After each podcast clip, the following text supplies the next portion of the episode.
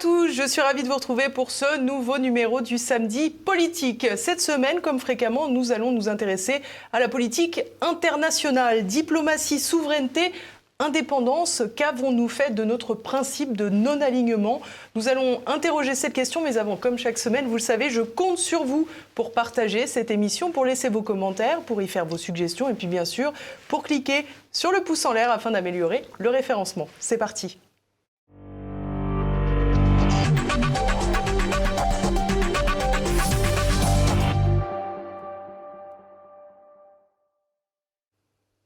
Et à mes côtés aujourd'hui, Pierre de Gaulle. Bonjour monsieur, merci infiniment d'être avec nous. Bonjour Elise, merci de me recevoir. C'est un plaisir. Alors vous êtes économiste, spécialiste des questions internationales et les téléspectateurs pourront s'en douter, vous êtes également petit-fils du général de Gaulle qui a donc euh, dirigé la France entre 44, 46 puis de 58 à 69. Euh, je, je, tiens à préciser pour commencer cet entretien, euh, Pierre de Gaulle, parce que vous avez été beaucoup attaqué, on le verra plus tard, que vous habitez en Suisse. Je pense qu'on est dans un pays, euh, vous savez, on a quand même le droit de circulation, le, droit de travail. Il y a des euh, légendes qui perdurent en ce qui concerne la Suisse. Euh, c'est un pays qui favorise le travail. C'est pour ça que, j'y habite. C'est un pays démocratique, c'est un pays qui applique ce qu'ils appellent le référendum populaire, c'est-à-dire le droit du peuple à décider sur des questions aussi bien nationales, fédérales, que des questions locales et les décisions qui sont prises par le peuple sont systématiquement appliquées.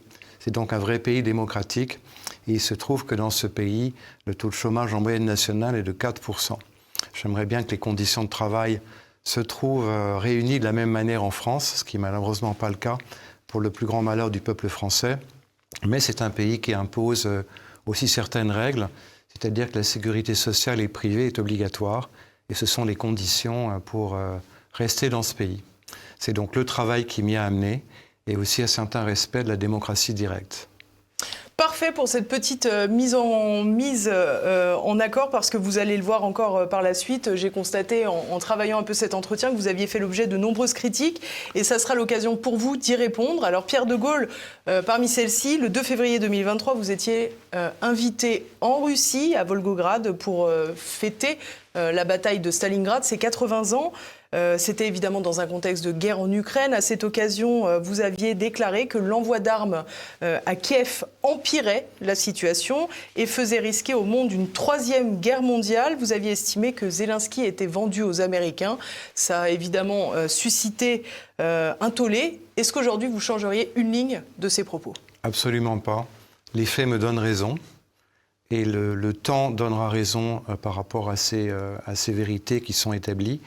Euh, j'ai été invité effectivement pour euh, commémorer, et non pas pour fêter, euh, les 80 ans de la bataille de, Stalingrad, c'est-à-dire commémorer tous ceux qui ont fait le sacrifice de leur vie, aussi bien soldats et patriotes, pour défendre leur, liberté et leur patrie.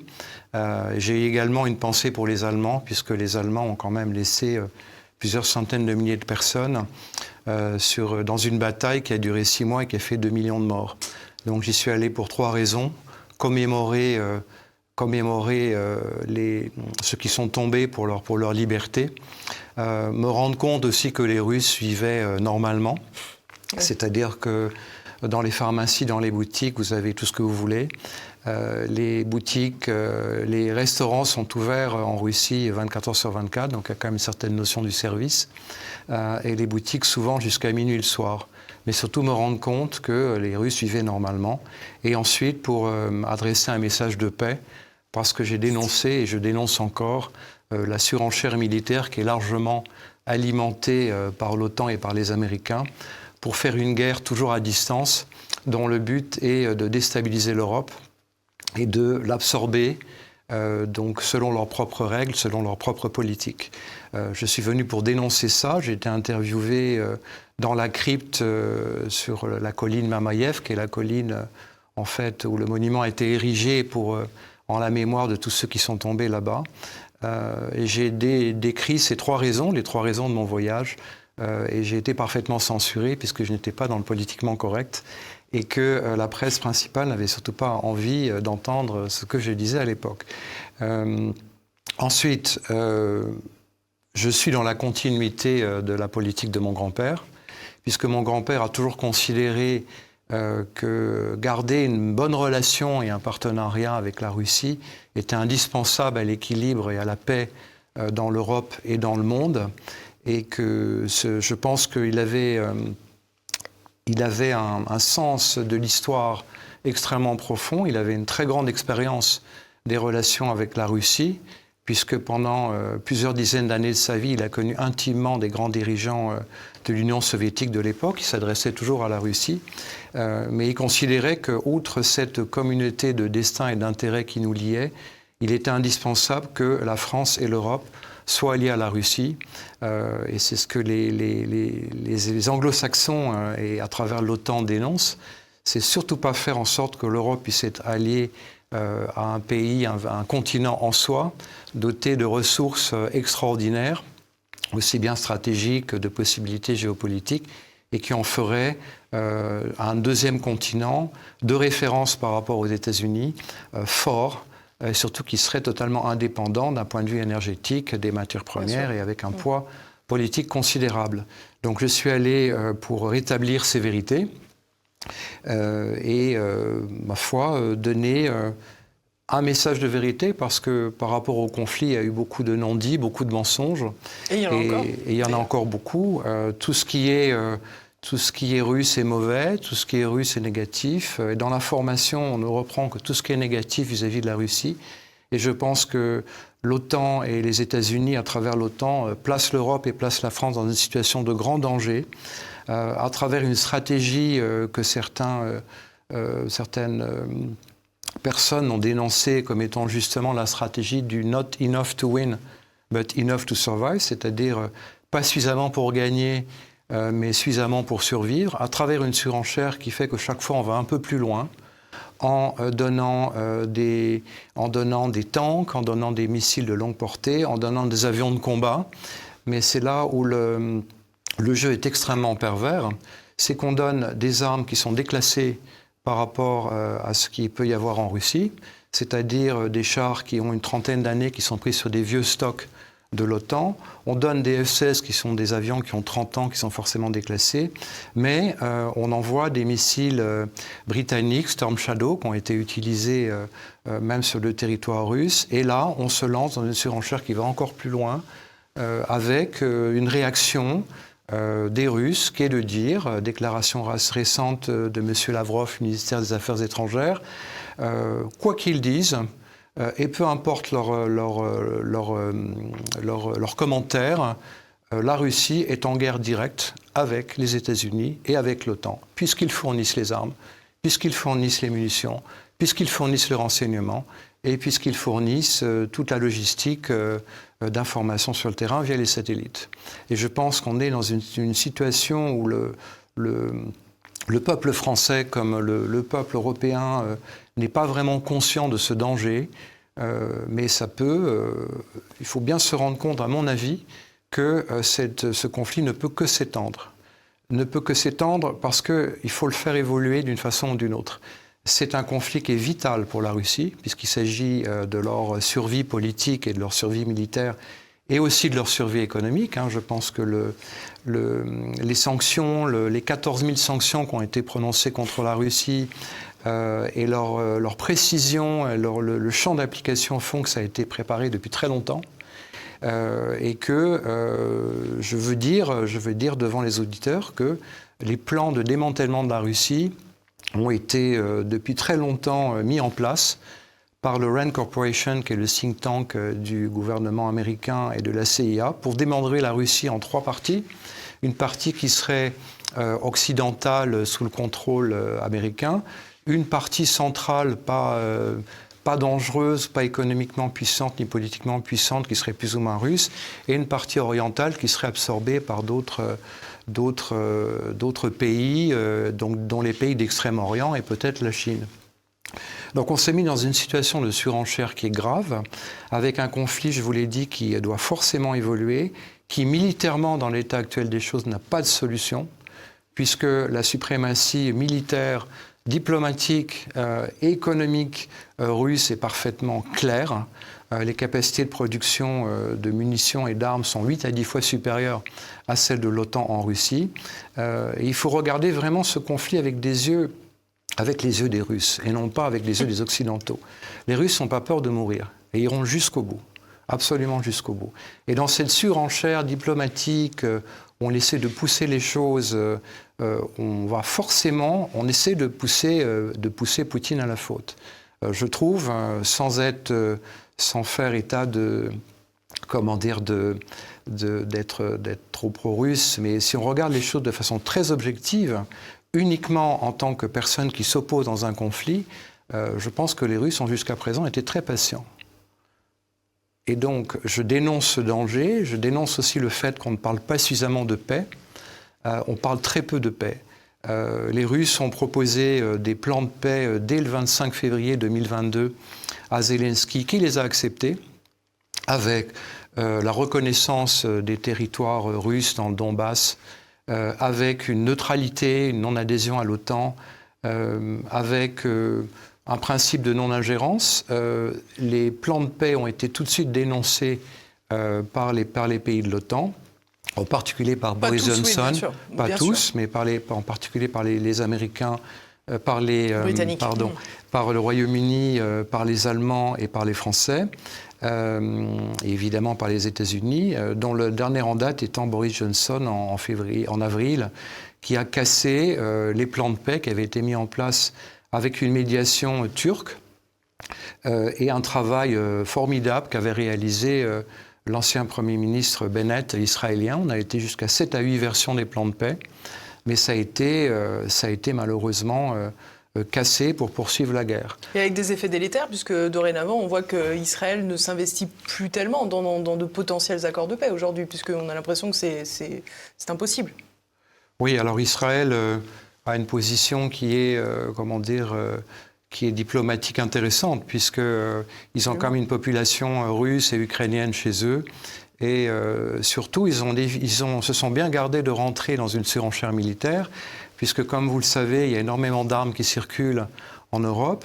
Euh, le président Zelensky a mis, euh, euh, comment dire, en, a publié un catalogue de 1000 pages d'armes en vente dès le mois de juin 2022 sur les marchés internationaux, dont des dont des lance-missiles HIMARS. Et donc les, Israéliens ne voulaient surtout pas que leur arme dernier cri se retourne contre eux, parce que revendues sur les marchés internationaux à leurs frontières. Donc euh, toutes ces, tentatives ont été malheureusement euh, sabordées dès le départ pour rentrer dans une, dans une politique de, surenchère. Euh, il, faut bien, il faut bien se dire que l'enjeu de cette guerre est un enjeu d'abord économique, c'est-à-dire que les Américains sont à la recherche de leur leadership perdu par rapport à leur position dominante le, au plan de la politique internationale. Je rappelle que les Américains ont 800 bases militaires dans le monde.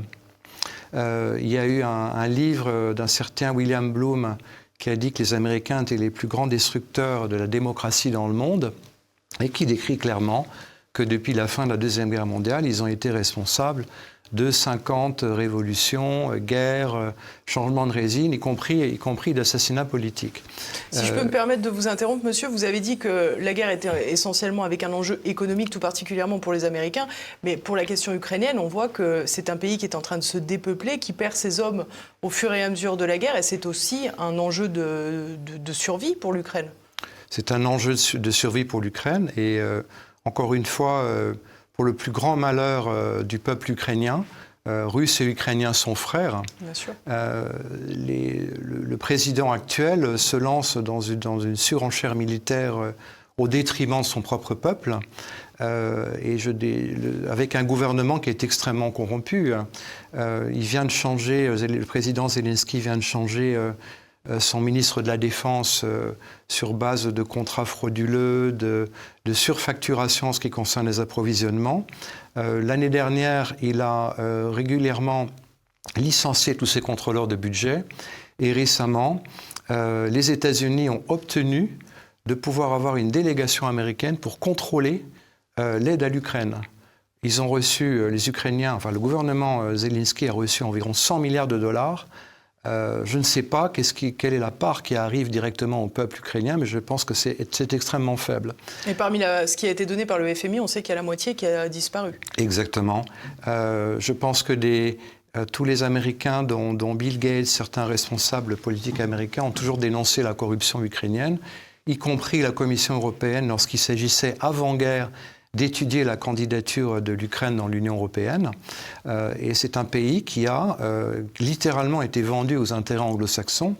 50% des terres agricoles appartiennent à des fonds anglo-saxons. Et à travers les, malheurs de cette guerre et la disparition... Ce qui permet, pardon, mais d'avoir à l'esprit la, question des accords céréaliers notamment. Exactement. Alors, il faut savoir aussi que les, les, les, Ukrainiens, les militaires et les familles qui malheureusement disparaissent dans le cadre du conflit euh, ont fait l'objet de procédures de rachat euh, à, des, conditions absolument misérables de la part de fonds anglo-saxons et que les terres agricoles sont euh, pratiquement n'appartiennent plus maintenant aux Ukrainiens. le président Zelensky, le 28 décembre 2022, a donné un mandat exclusif au fonds américain BlackRock pour la reconstruction de son pays. Donc voilà, voilà l'état des lieux par rapport à, par rapport à ce gouvernement. Euh, le peuple ukrainien en fait les frais, personne ne parle de paix et on, est dans cette surenchère euh, économique mais aussi diplomatique maintenant euh, qui fait que les Américains nous mettent dans une logique véritablement de bloc et dans leur logique, dans leur construction d'alliance, ils considèrent que vous êtes alliés et vous êtes alignés, sinon vous êtes contre eux. C'est une politique contre laquelle mon grand-père s'est opposé, puisqu'il a toujours voulu euh, restaurer, préserver euh, et maintenir euh, l'indépendance militaire et stratégique, aussi bien sur le, nucléaire, notamment l'énergie civile française, que la force de dissuasion et, notre indépendance d'action, ce que malheureusement les gouvernements qui ont succédé et le gouvernement actuel absolument massacré, et on parlera de l'Afrique tout à l'heure, mais les, les gouvernements ont détruit euh, des dizaines d'années de diplomatie et le gouvernement actuel a même pris la décision de détruire le corps diplomatique qui pourtant est riche en compétences, en expérience, en connaissances locales, donc en capacité de nouer euh, un dialogue et nouer durablement des relations de partenariat et une construction. Donc pour revenir à ce que je vous disais, c'est un conflit économique. les États-Unis ont 34 000 milliards de dollars de dettes euh, le dollar n'est plus la seule monnaie de référence et d'échange sur les marchés internationaux. Euh, et donc, ils doivent restaurer cette, euh, position perdue en ayant un, comment dire, un, discours politique dur, en étendant, en étendant l'OTAN à l'Est. Je vous rappelle que les pays de l'OTAN doivent dépenser obligatoirement 2% de leur PIB en dépenses d'armement. Évidemment, c'est du matériel américain. Donc on étend au maximum. Sur des pays soi-disant neutres comme, euh, comme la Suisse, euh, il est question d'ouvrir un bureau de l'OTAN à Genève. Il a été question également d'ouvrir un bureau de l'OTAN euh, au Japon et sur la partie donc Extrême-Orient.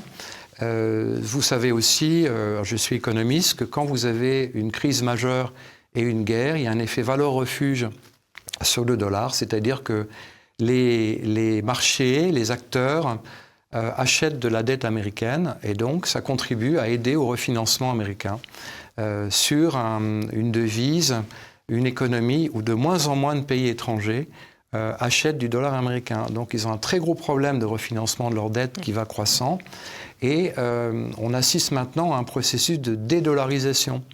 C'est-à-dire que les conséquences de ce conflit ont été d'accélérer une dynamique euh, de, plus que d'émancipation, de véritablement euh, une, affirmation, un développement de pays qui voulaient choisir, qui veulent choisir un modèle de développement différent. Alors justement, est-ce que finalement les États-Unis n'ont pas tiré une balle contre leur camp? Parce qu'ils se sont tirés une balle dans le pied finalement en poussant à cette crise. on voit bien qu'il y a un mouvement avec l'essor des BRICS euh, qui vient euh, contre les États-Unis pour développer une économie tierce, euh, notamment d'ailleurs à cause des sanctions qui ont été prononcées contre la Russie. L'expulsion du système SWIFT a poussé la Russie à utiliser autre chose et donc de fait à se sortir totalement, sans compter le, gel des avoirs.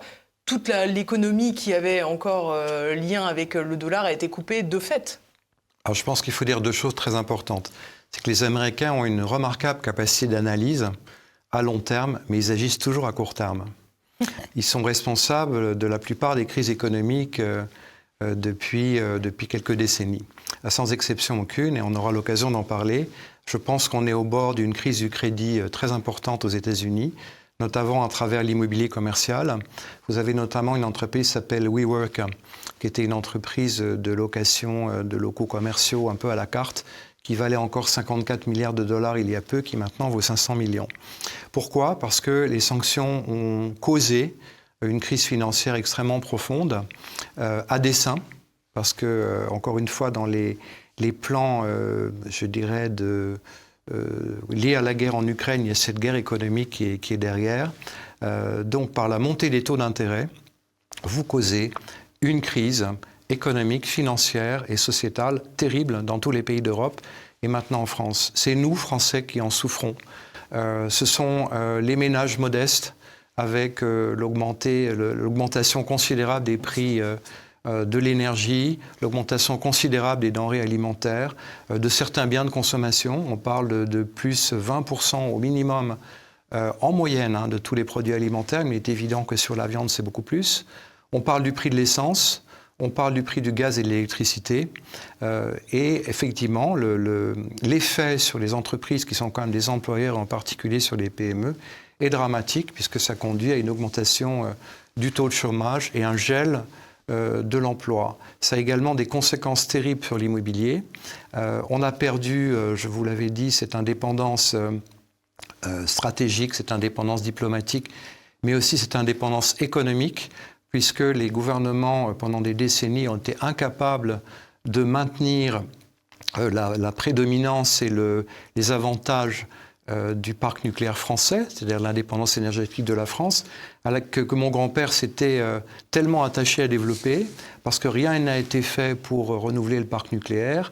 Français. C'est même l'inverse, puisque c'est même l'inverse, puisque encore il y a quelques semaines, Édouard Philippe se félicitait sur les réseaux sociaux d'avoir signé le décret pour fermer Fessenheim. Oui, après, ce sont des, c'est un discours politique. Hein. On est déjà euh, dans une campagne. Je fustige ces déclarations qui font que les, hommes politiques d'aujourd'hui sont en train de préparer un agenda personnel en vue des prochaines élections au détriment euh, du bien-être des Français. Euh, rien n'a été fait pour maintenir ce parc nucléaire.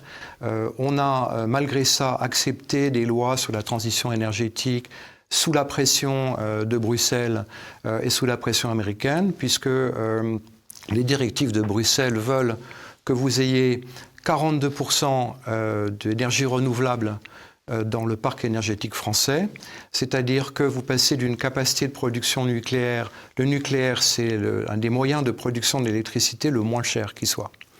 Euh, et vous passez, selon ces directives... Surtout avant le marché européen de l'énergie.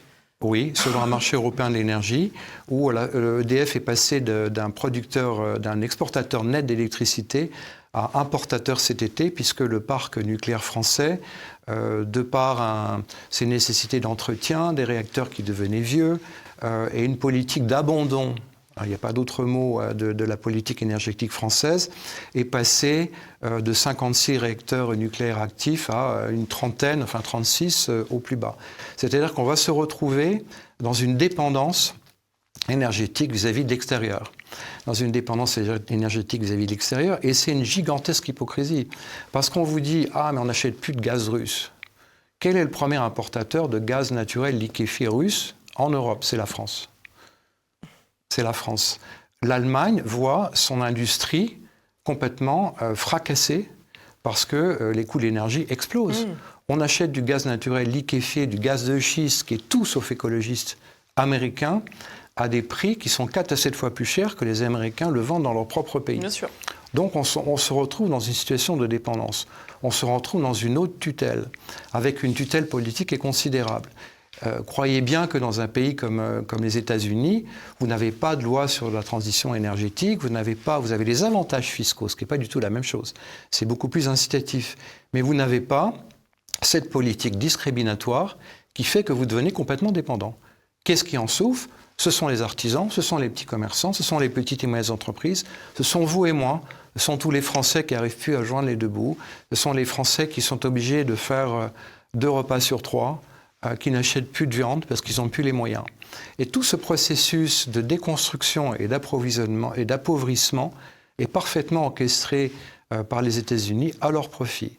C'est-à-dire transformer en fait l'Europe, qui était un, un bloc solvable, uniforme, homogène de 650 millions d'habitants et autonome, et autonome, pour un peu qu'elle s'allie euh, à la Russie, il faudra de toute façon discuter avec la Russie.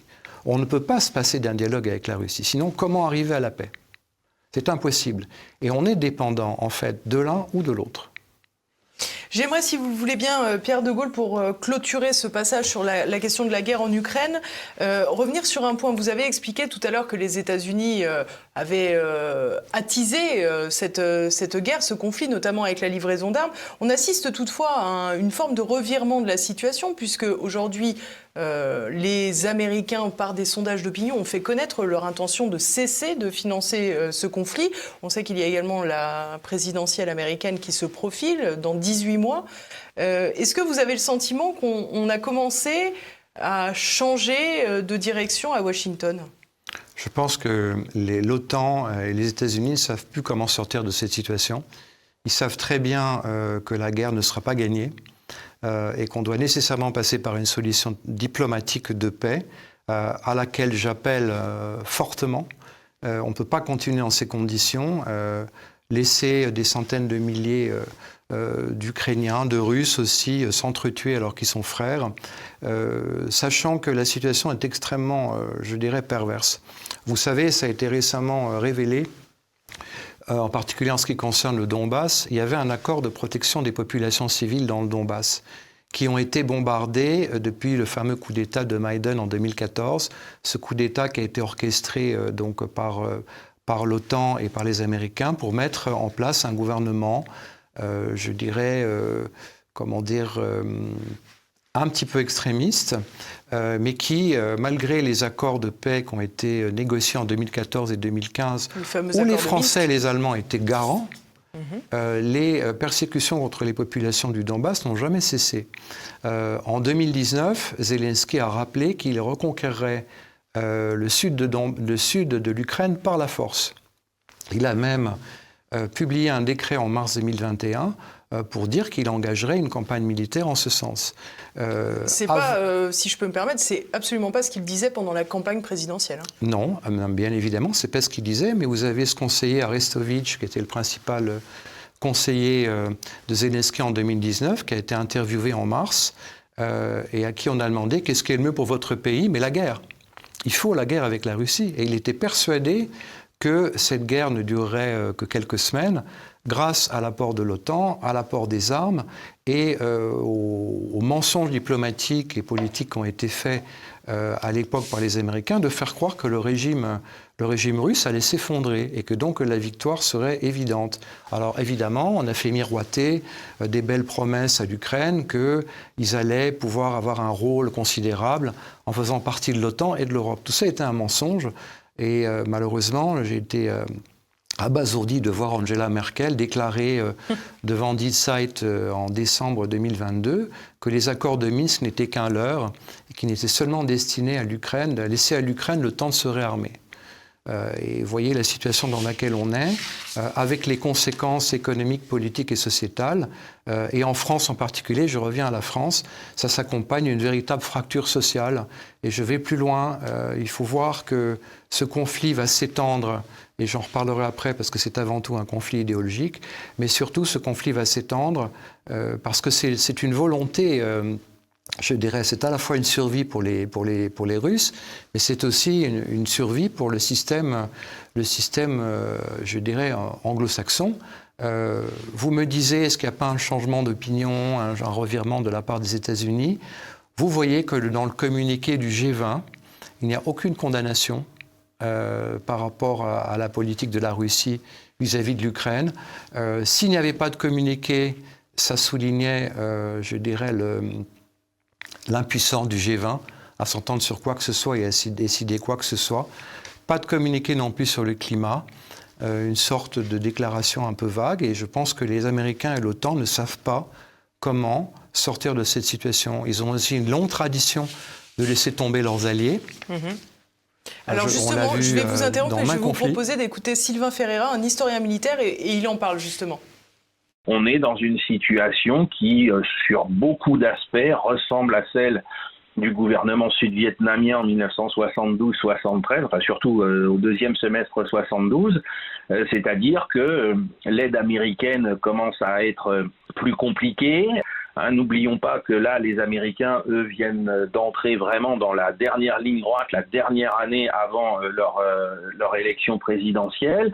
Et donc, euh, aujourd'hui, la situation de Zelensky, elle est difficile et fragile parce que tant face aux Russes, il est en difficulté, et euh, vis-à-vis de ceux qui sont censés l'aider de manière inconditionnelle, eh bien, on voit que de plus en plus de conditions sont posées. Et ce n'est pas les petites annonces, petites rumeurs concernant le fait que la France euh, viendrait au secours de Zelensky en livrant quelques vieux mirages euh, pour son aviation vont changer la donne. Hein. Emmanuel Macron risque encore peut-être de se ridiculiser en faisant des annonces à contre-courant de ce que pensent et veulent les Américains aujourd'hui.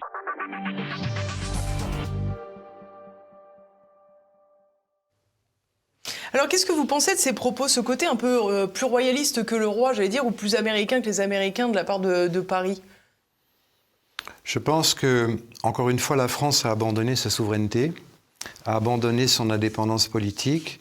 Euh, je dénonce cette politique, euh, ce discours du en même temps d'un président qui dit qu'il souhaite la victoire de l'Ukraine, mais qu'il ne faut pas non plus affaiblir, humilier la Russie, qui va dire que euh, dénoncer les crimes, euh, je dirais, du, colonisateur en Algérie et dire qu'il doutait de la réalité de la nation algérienne avant la colonisation française. Euh, cette politique du en même temps où on essaie de, de satisfaire tout le monde et de mécontenter personne aboutit à une catastrophe.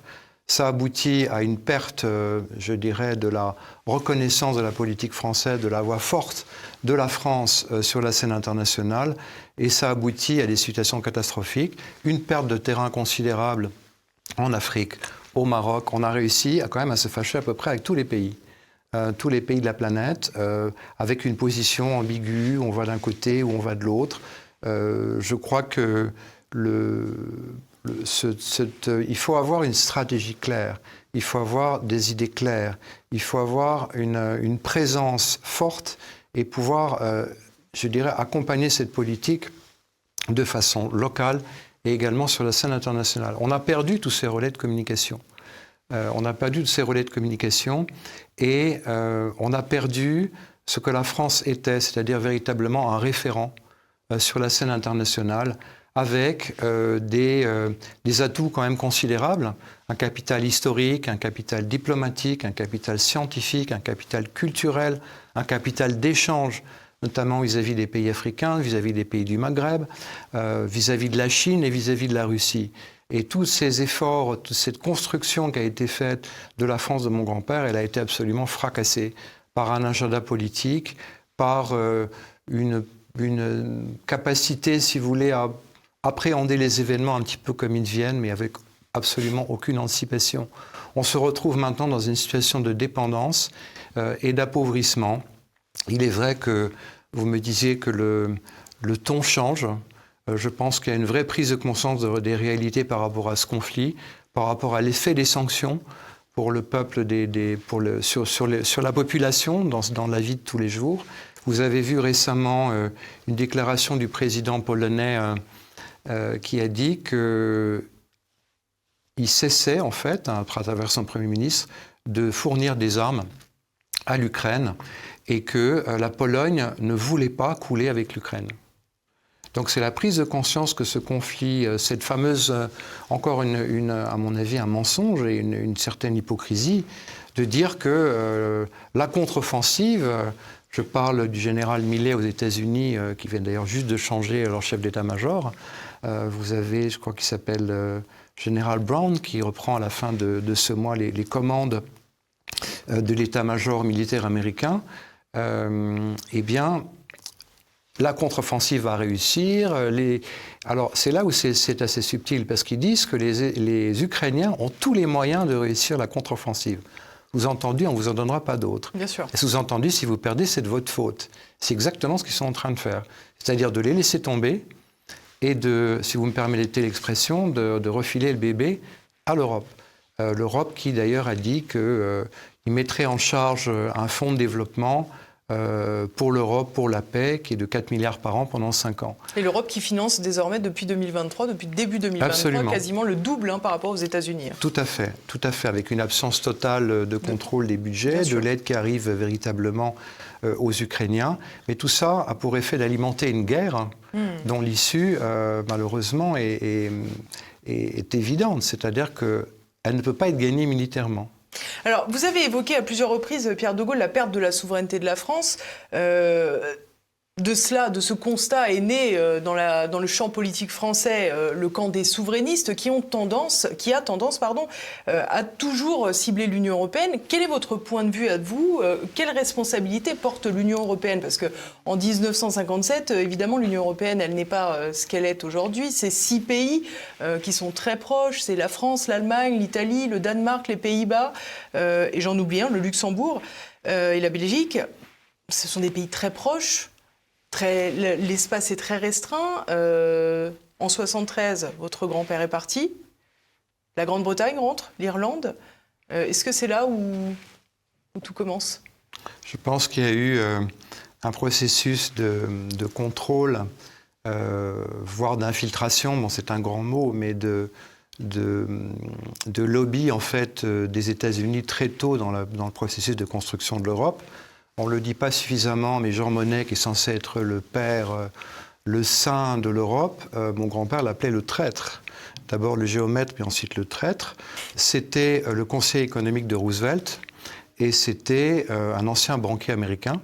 Il a travaillé pour la, banque, la banque Morgan avant-guerre, avec d'ailleurs beaucoup de talent.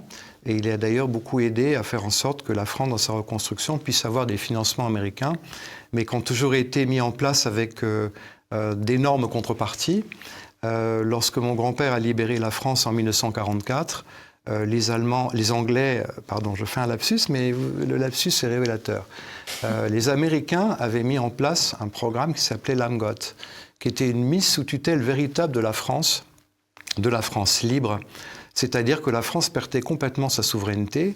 Les Américains voulaient avoir le contrôle sur les bassins industriels euh, euh, de l'acier euh, et minier, en particulier dans, l'est de la France, mais c'était une véritable mise sous tutelle que mon grand-père avait refusé, bien évidemment. Les Américains considéraient que les Français auraient été absolument incapables de s'administrer et de se gouverner eux-mêmes.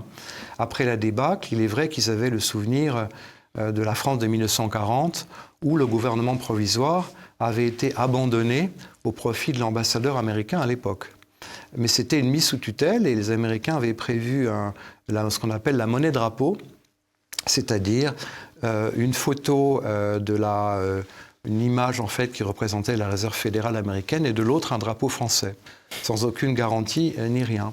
Et, tout au long en fait de, cette construction de l'indépendance de la France, du redressement d'une grande France victorieuse qui s'est inscrite au rang des vainqueurs, ce qui a permis de faire en sorte que la France ait un siège permanent euh, au Conseil de sécurité de l'ONU.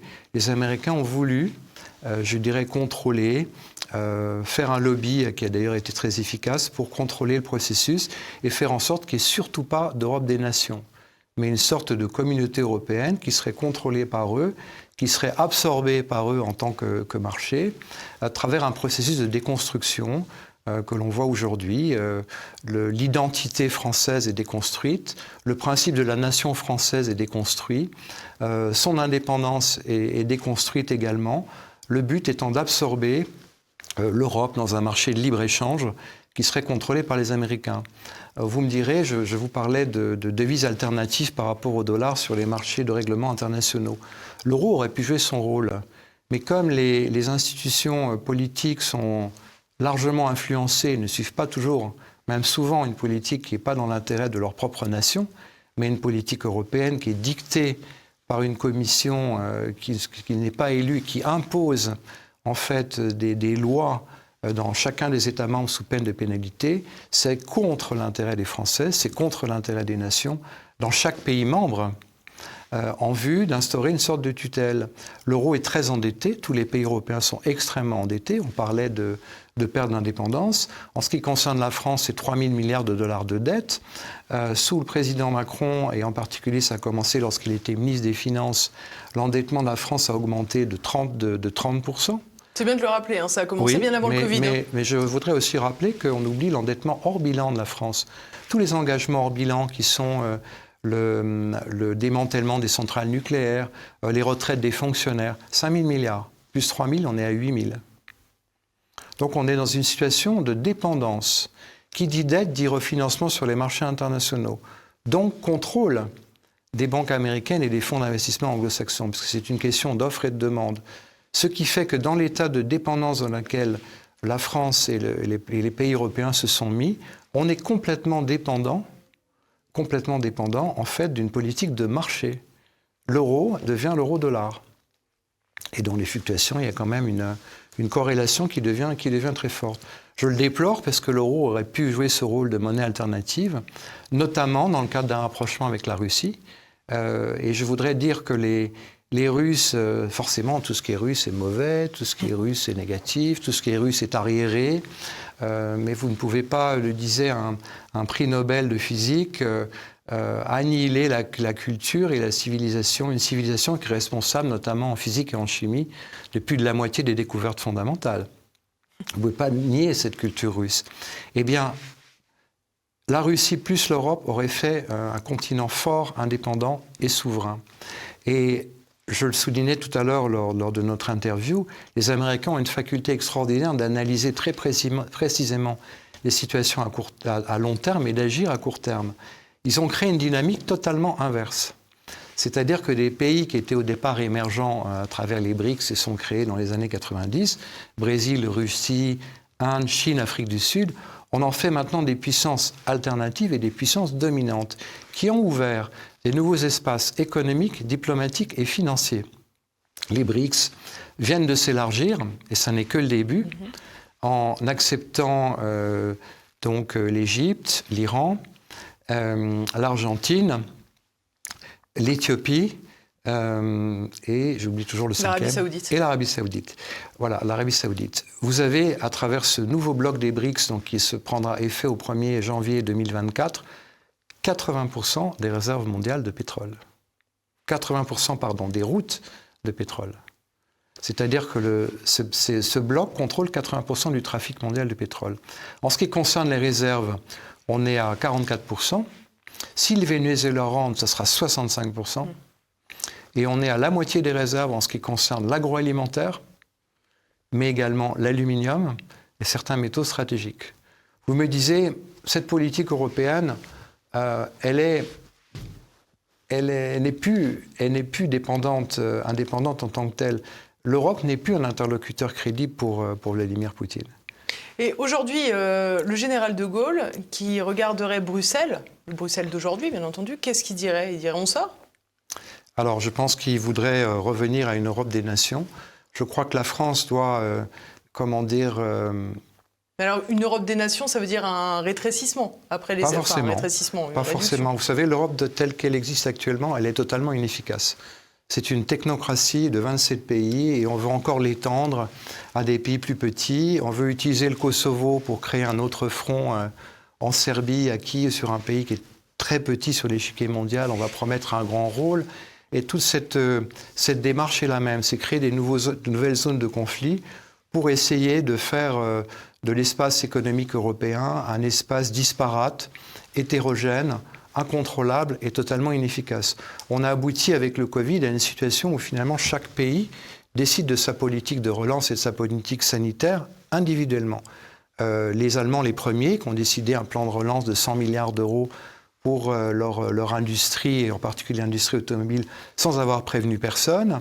Euh, ils ont refusé, de voter la directive européenne euh, en ce qui concerne euh, les véhicules à combustion et notamment les, biocarburants, en poussant l'industrie automobile française à devenir non dépendante des carburants, c'est-à-dire à devenir électrique, pour au dernier, au dernier moment leur dire ah ben non, nous, on ne vote pas, on vote juste un biocarburant.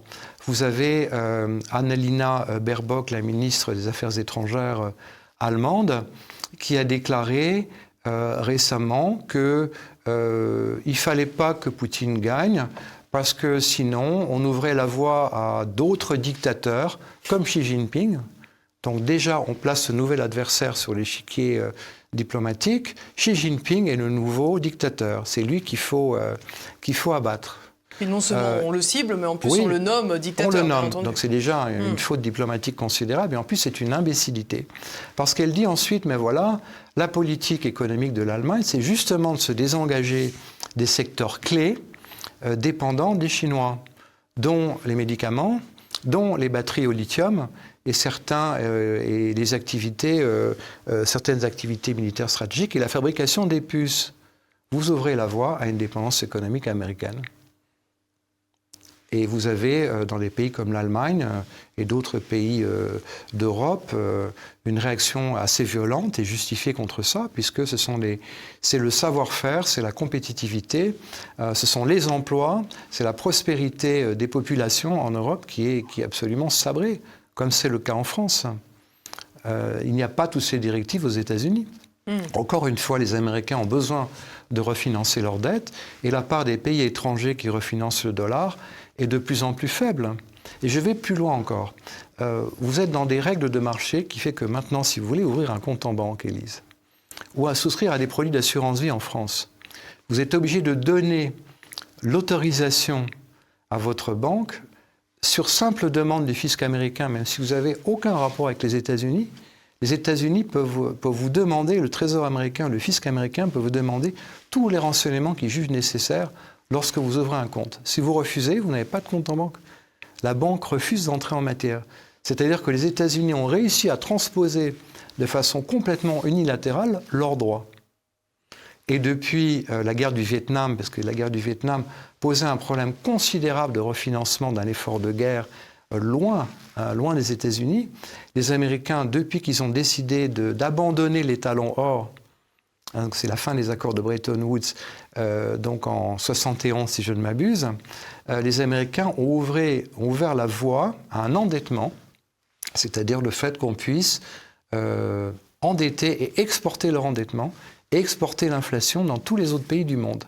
À l'époque, Kissinger disait notre dollar, votre problème. Et c'est exactement la situation dans laquelle on est. C'est très intéressant que vous me parliez des accords de Bretton Woods parce que j'avais l'intention de vous poser une question sur euh, mai 68 euh, que d'aucuns qualifient aujourd'hui euh, d'une révolution de, couleur. qu'on pourrait comparer en tous les cas à une révolution de, de couleur. c'est un peu ce qui précipite le départ de votre grand-père du pouvoir. Arrive ensuite Georges Pompidou qui en 73 la fameuse loi de 73. Est-ce que vous voyez un lien entre la fin des accords de Bretton Woods précisément et la loi de 73 Il y a eu, euh, je vous le disais, les, Américains ont une logique de bloc. C'est-à-dire que vous devez être nécessairement aligné. Euh, mon grand-père s'est opposé à cette politique euh, tout au long de, ses mandats présidentiels et même pendant la fameuse traversée du désert entre 46 et 58 avant son retour au pouvoir les Américains n'ont cessé d'influencer notre politique. Euh, ça allait jusqu'à, euh, je dirais, le financement des réseaux de l'OAS par la banque de la CIA. Je vous invite à lire l'excellent livre d'Éric Branca, l'ami américain, qui euh, s'appuie sur des archives qui ont été déclassifiées 20 ans après et qui dénoncent tout ce processus. Il y a eu beaucoup de lobbies d'influence, effectivement, en 1968, pour déstabiliser, en fait, mon, mon grand-père. les euh, milieux économiques et financiers n'y étaient pas étrangers, lesquels cédaient euh, aux sirènes américaines, évidemment. Encore une fois, le dollar était à l'époque la principale monnaie de refinancement. Et les Américains euh, commençaient à lorgner de très près les industries, les entreprises françaises. On est aujourd'hui dans une situation où la plupart des entreprises du CAC 40 sont détenues à 50% par des fonds anglo-saxons et où les marchés de ces entreprises sont euh, principalement des, marchés américains. On est dans une situation euh, assez absurde d'ailleurs où lorsque, lorsque Ursula von der Leyen est allée, je dirais, plaider des avantages fiscaux pour des pour des, des, véhicules européens aux États-Unis, eh bien, les États-Unis qui ont été instauré une politique qui s'appelle l'Inflation Reduction Act, qui était une politique extrêmement protectionniste de leurs propres entreprises, avec des avantages fiscaux évidemment pour l'énergie verte, on dit à Mme von der Leyen, mais il n'y a pas de problème, on accepte évidemment qu'il puisse y avoir importation chez nous de véhicules euh, américains, mais de véhicules pardon, euh, européens. aux États-Unis, mais à ce moment-là, en ce qui concerne les véhicules électriques, plus aucune terre rare, donc plus aucun métaux, plus métaux rares pour permettre notamment les batteries euh, électriques, etc. Or, ces, ces, métaux sont produits à, à 98% par les Chinois. Donc on instaure encore une dépendance. Et en ce qui concerne mai 68, il y a eu tous ces lobbies. Euh, Cohn-Bendit, qui a été expulsé, d'abord parce qu'il n'était pas français, donc il n'avait euh, aucune justification à venir manifester euh, en France. C'était un agitateur pur et simple. les manifestants de mai 68 étant d'ailleurs des consommateurs. De, de, le mettre au passé, ça l'est toujours. Hein. Ça l'est toujours. Mais vous savez, mai 68, c'était des consommateurs. Des consommateurs dans une situation économique d'abondance ce qui n'est plus du tout le cas aujourd'hui. Mmh, eh bien, euh, Cohn-Bendit a été euh, euh, est revenu d'Allemagne vers la France dans la voiture du propriétaire de Paris Match de l'époque, ou du président de Paris Match de l'époque, qui était un atlantiste convaincu. Ensuite, il y a eu des, financements, évidemment, notamment à travers le centre culturel américain rue du Dragon, pour provoquer des, mouvements de déstabilisation.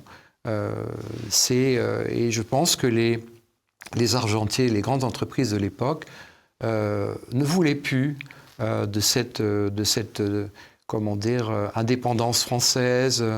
le général, d'ailleurs, s'était attaché dès 1965 à faire revenir les réserves d'or qui, qui ont été soigneusement gardées par les Américains, réserves qui avaient été confiées à l'époque de la guerre euh, de par l'invasion allemande, mais il a fallu des années et des années pour aller les chercher. Il y a eu, je crois, quatre frégates qui ont été dépêchées en 1965, aux grand dames des Américains, qui, euh, l'année suivante, sort du commandement intégré de l'OTAN pour avoir euh, une politique autonome, je dirais, il faut voir que le. Il valait mieux le faire dans ce sens-là d'ailleurs. Hein. Oui. D'abord récupérer l'or et sortir oui, ensuite bien du sûr, commandement bah, intégré sinon de on aurait, eu, on aurait eu des oppositions, mais euh, très très fortes et des, j'irais même des, des, tentatives de déstabilisation importantes.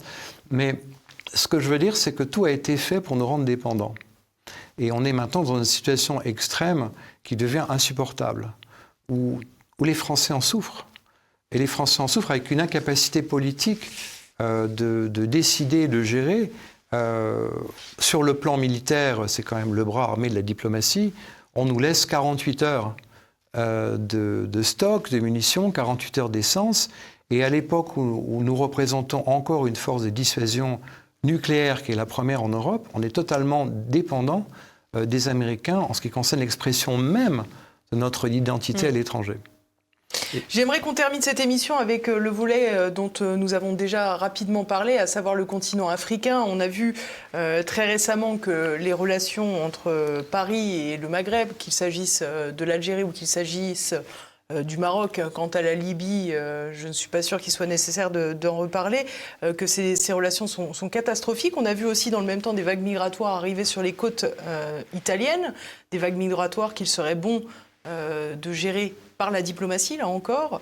Euh, ce que je vous propose, c'est comment, voyez-vous les choses euh, Petit-fils du général de Gaulle, euh, que l'on associe évidemment à la décolonisation, comment voyez-vous les choses aujourd'hui? Mon grand-père était un décolonisateur. Il considérait dès 1960 qu'il fallait donner la capacité d'autodétermination à l'ensemble des pays africains. Ça ne pouvait pas se faire avant euh, l'indépendance de l'Algérie, pour des raisons évidentes euh, politiques, euh, mais il le voyait dans un processus d'accompagnement du développement de ces pays.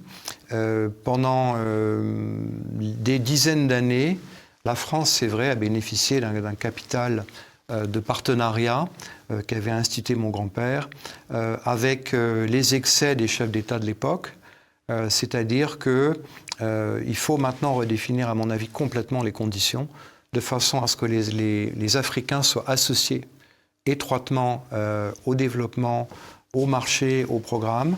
Les euh, gouvernements africains de l'époque ne l'ont pas forcément fait. Ce sont des jeunes démocraties. Il faut les aider. Il faut véritablement établir un partenariat à tous les niveaux, aussi au niveau financier, au niveau diplomatique, au niveau de l'intelligence économique, et faire en sorte que ces pays deviennent, dans le sens d'une coopération, le plus autonome possible. Mais encore une fois, la France bénéficie d'un capital historique, d'un capital diplomatique, d'un capital de sympathie qui est réellement là. Euh, avec... À l'égard des Français, parce qu'à l'égard de ces dirigeants, maintenant, c'est terminé. Oui, mais, mais moi, je parle du peuple français. Je ne suis pas là pour parler des dirigeants français, surtout pas des dirigeants français d'aujourd'hui, mais je suis là pour parler des Français, de ce que la France peut faire dans son excellence, dans son savoir-faire, dans tout ce qu'elle fait, ce que, ce quelle est la France. Et, et, nous devons retravailler, repenser complètement ces relations euh, dans une optique, euh, je dirais, très large, euh, à 360 degrés pour rétablir un partenariat. Vous savez, les, les, euh, les Chinois et les Russes n'ont pas forcément de solution miracle. Ils rencontreront les mêmes difficultés que nous, Français, on a rencontrées. Le passé en moins. Euh, pardon? Le passé en moins. Le passé en moins. Et nous, nous avons le passé en plus, avec cette capacité qu'ont les Français de se mélanger avec les populations locales, des mariages mixtes, une véritable, je dirais, compréhension de leur propre identité. Et je pense que c'est fondamental la, la compréhension, euh, le dialogue entre les peuples. Si ce conflit a une résonance aussi forte, c'est parce que le conflit actuel est avant tout un conflit idéologique. Vous avez, c'est un conflit, c'est un choc de civilisation qui a été voulu euh, par euh, les Américains et l'OTAN pour recréer un bloc Ouest-Est. C'est-à-dire que vous avez d'un côté des pays qui défendent leur tradition, qui défendent les valeurs fondamentales de la foi, de la nation, de la famille, et de l'autre, une civilisation qui est tournée sur le court terme, qui est tournée sur la jouissance, où on déconstruit les valeurs euh, fondamentales de la famille, on déconstruit l'éducation, on déconstruit la notion de sacré. C'est-à-dire que l'homme est immortel, l'homme est un consommateur consommé, n'a pas besoin de Dieu, et on perd même la notion de conscience individuelle et, de, pardon, on perd la notion de conscience collective et d'intérêt collectif. L'individu est autosuffisant et il n'a besoin de personne. Et c'est un processus, en fait, de, René Guénon l'a très bien décrit. C'est une sorte de, civilisation à l'envers. C'est une civilisation à l'envers. Vous savez, si on fait un peu de philosophie, euh, sans tomber euh, dans un. Sans, aller vers quelque chose qui ne soit pas vraiment terre à terre. Je veux être terre à terre et, c'est mon sens, c'est le, sens de mon discours pour les Français. Les vertus sont immuables elles sont intangibles. Mais le vice a besoin d'évoluer. Et malheureusement, dans la société d'aujourd'hui, et ces deux mondes qui s'opposent, dans la société occidentale, on transforme le vice en norme. Ça devient une norme sociétale. C'est-à-dire que ce n'est plus un vice. Et donc forcément, le vice va évoluer. Jusqu'où? Jusqu'où? Vous perdez totalement la notion d'identité familiale, vous perdez la notion des valeurs. Et c'est pour ça que ce conflit est un conflit idéologique entre des nations qui veulent le maintien de leur tradition. Vous avez en Chine 56 communautés. Croyez-vous qu'elles ont envie de perdre leur tradition? Non. Dans tous les pays arabes, dans tous les pays musulmans, les traditions sont conservées. On parle de Dieu, on parle de la famille. Exactement, il en est de même pour tous les pays africains. C'est pour ça que ce conflit est un conflit idéologique. Vous disiez que j'ai été critiqué dans mes prises de position. Mais si on me critique, déjà les faits m'ont donné raison par rapport à ce que j'ai dit euh, il y a plusieurs mois. Euh, je peux vous dire que si vous me critiquez, euh, si vous critiquez mes positions, vous êtes tout à fait libre pour le faire, eh bien, vous critiquez aussi tous les pays du Maghreb qui soutiennent la Russie et qui veulent la défense de ses valeurs fondamentales. Vous critiquez tous les pays arabes, vous critiquez l'Amérique latine dans ses traditions, vous critiquez évidemment la Russie, mais vous critiquez tout, ce qui fait la cohésion de notre civilisation depuis des années. Et je voudrais que l'on revienne euh, au bon sens. Je voudrais qu'on en revienne aux valeurs traditionnelles et que, et que ce, y ait cette honnêteté intellectuelle qui a complètement disparu en France vis-à-vis des hommes politiques, de dire aux Français la vérité, de parler pour eux, de penser pour eux, d'agir pour eux, pour la France, pour les Français. C'était l'œuvre de mon grand-père. Euh, j'y suis profondément attaché euh, et je, je, le ressens au fond de moi-même. J'ai cette vocation, j'ai ce rôle et je défendrai toujours le bon sens français et je m'appuierai toujours sur cette démocratie populaire qu'on a perdue. Mais alors justement, Pierre de Gaulle, est-ce qu'aujourd'hui, euh, pour œuvrer pour cette France euh, qu'a euh, érigé votre grand-père, est-ce que vous avez l'intention de vous engager en politique? Mon engagement est un engagement de cœur, c'est un engagement de raison. J'ai toujours, toujours, vécu avec, je dirais, la conscience, la notion et le, de la grande France, de l'amour de la France et des Français. Et il est vrai que je lance actuellement une fondation pour la paix et la prospérité entre les peuples, qui justement euh, dont le but est justement de, dire la vérité aux Français, de euh, restaurer les valeurs fondamentales de la famille et de la foi et de la compréhension, parce que sans compréhension et sans dialogue entre les peuples, on ne peut pas arriver à la paix. Le respect aussi de l'honneur et de la parole donnée. Je vous parlais des accords de Minsk, euh, dont malheureusement on a dit que c'était un leurre.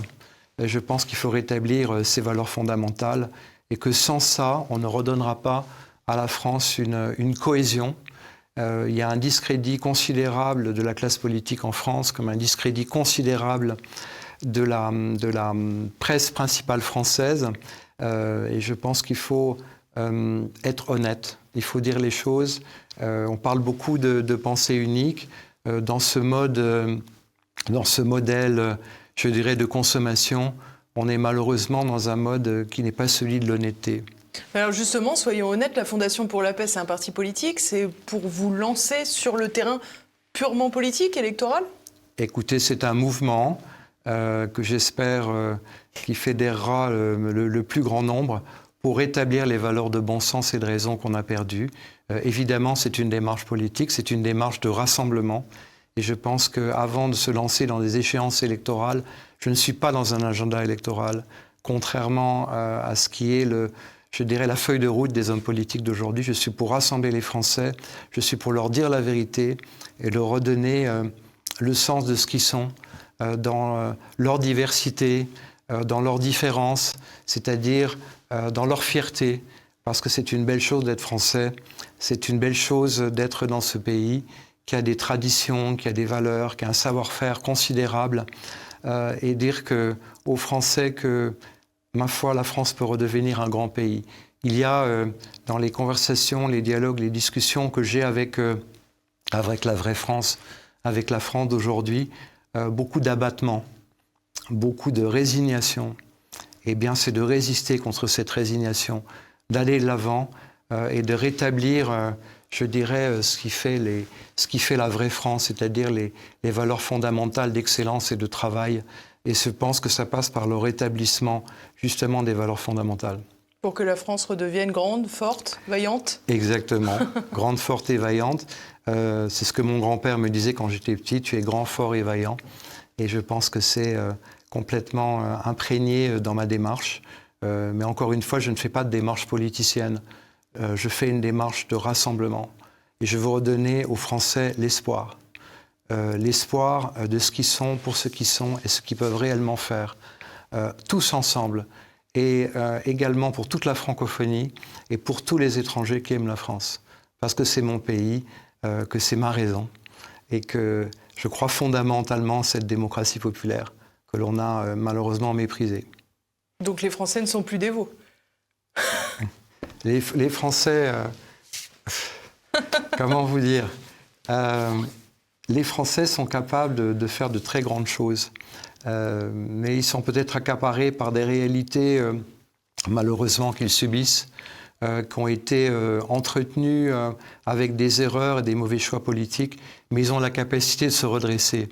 Il y a dans cette France la capacité de redevenir ce qu'elle est lorsqu'elle est au pied du mur, et à ce moment-là, les Français sont capables de très grandes choses, y compris dans leur quotidien. Merci beaucoup, monsieur. Merci, Pierre de Gaulle, d'être venu jusqu'à nous. Merci à tous de nous avoir suivis. Si vous ne l'avez pas déjà fait, j'espère que vous avez laissé vos commentaires juste en dessous, que vous avez déjà partagé cette euh, vidéo et que vous avez cliqué sur le pouce en l'air. En attendant, je vous donne rendez-vous la semaine prochaine et d'ici là, portez-vous bien. À bientôt.